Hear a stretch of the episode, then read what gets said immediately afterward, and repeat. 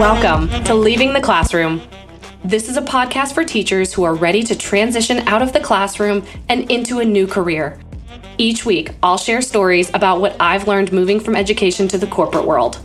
I'll answer the most common questions and share my best tips to help you get started. If you are considering leaving the classroom, this show is for you. Hello, everyone. Welcome to Leaving the Classroom. I'm Kristi Oliva, and I'm so glad you're here. Today, I'm talking about what it is like leaving a female dominated career like teaching for a male dominated corporate space and how I've adapted. Let's get in the mood. Picture yourself sitting in a meeting and getting constantly interrupted and talked over.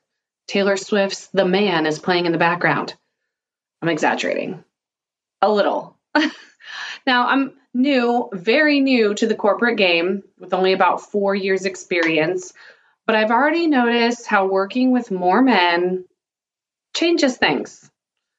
You know, teaching is a women dominated field. Of the nearly 4 million teachers in the United States, 74% are women, which means I've mainly worked with women throughout my career. So when I transitioned to the corporate world, I expected to have to adapt. I knew there was going to be more men. At first, it wasn't as bad as I thought. And I, I realize now that that was only because I was working in the learning and development space, which is still largely female, with nearly 60% being women. But dropping from 74% to 60% is still a pretty big change in the makeup of your team.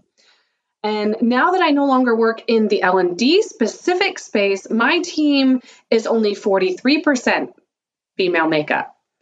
So now I've gone to the complete other side and now I am the minority on the team. There are several things I've learned that have helped me adapt to the new team makeup, and become a better communicator, honestly. So, here are three ways that I have learned to adapt to working with more male colleagues. Number one, manage my emotions. you may be thinking I shouldn't have to manage my emotions. I mean, you're right. But let me just tell you that me, I am one of the most emotional people you will ever meet. I cry for everything. Seriously, like bawling watching the Golden Bachelor cry. And I I mean, I cried during most of the backstory montages on America's Got Talent. I don't discriminate. I swear, I just cry. And honestly, I know that can be a little bit annoying. I I don't know. My my eyes just tear up. I just got to cry.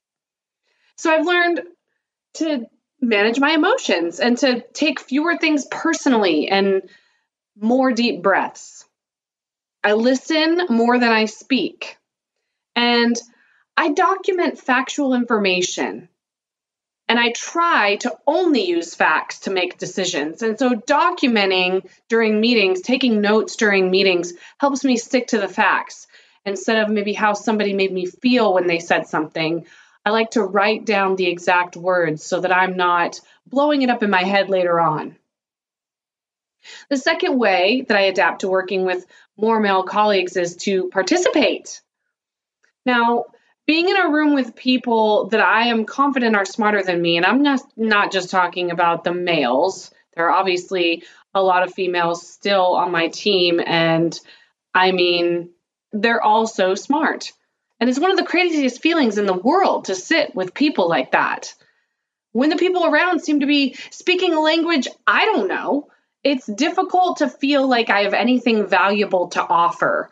It's when I have the negative self talk that tells me that I don't know enough to be there.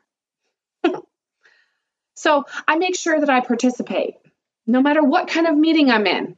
I like to be on camera, present, and make sure I participate in a meaningful way. I speak up for things I believe in. I let my opinion be heard and I ask questions. But I'm quiet when I don't have anything to contribute.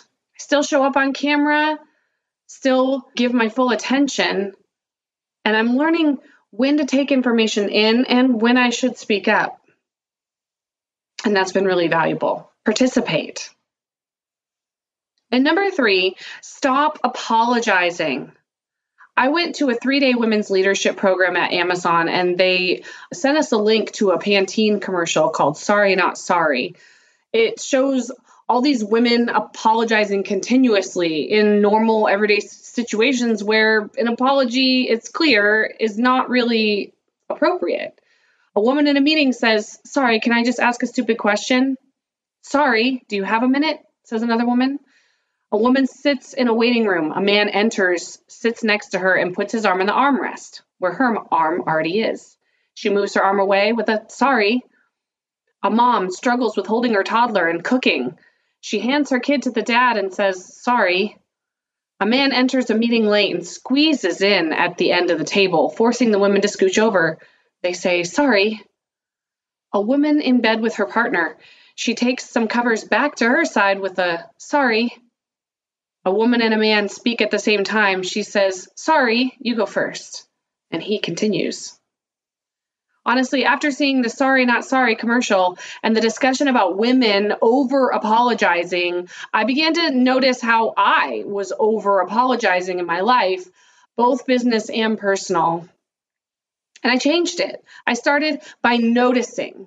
It's like when somebody tells you that you say um a lot, then all you can hear is yourself saying um that's how it was with the word sorry. I realized I was doing a whole lot of apologizing and not as much standing confident in myself. So, those are the three ways I've learned to adapt to a more male dominated work environment. Thank you for joining me today. Please subscribe and share this podcast with another teacher and leave me a review. My goal is to help as many teachers as possible gain the confidence and tools to leave the classroom. It's time to take control and make the career change that will change your life. It changed mine. See you next time. That's all for this episode, but you can find more at idolcourses.com or subscribe to the podcast. And if you are ready to leave the classroom, use my code CLASSROOM100 and get $100 off enrollment to IDOL Courses Academy.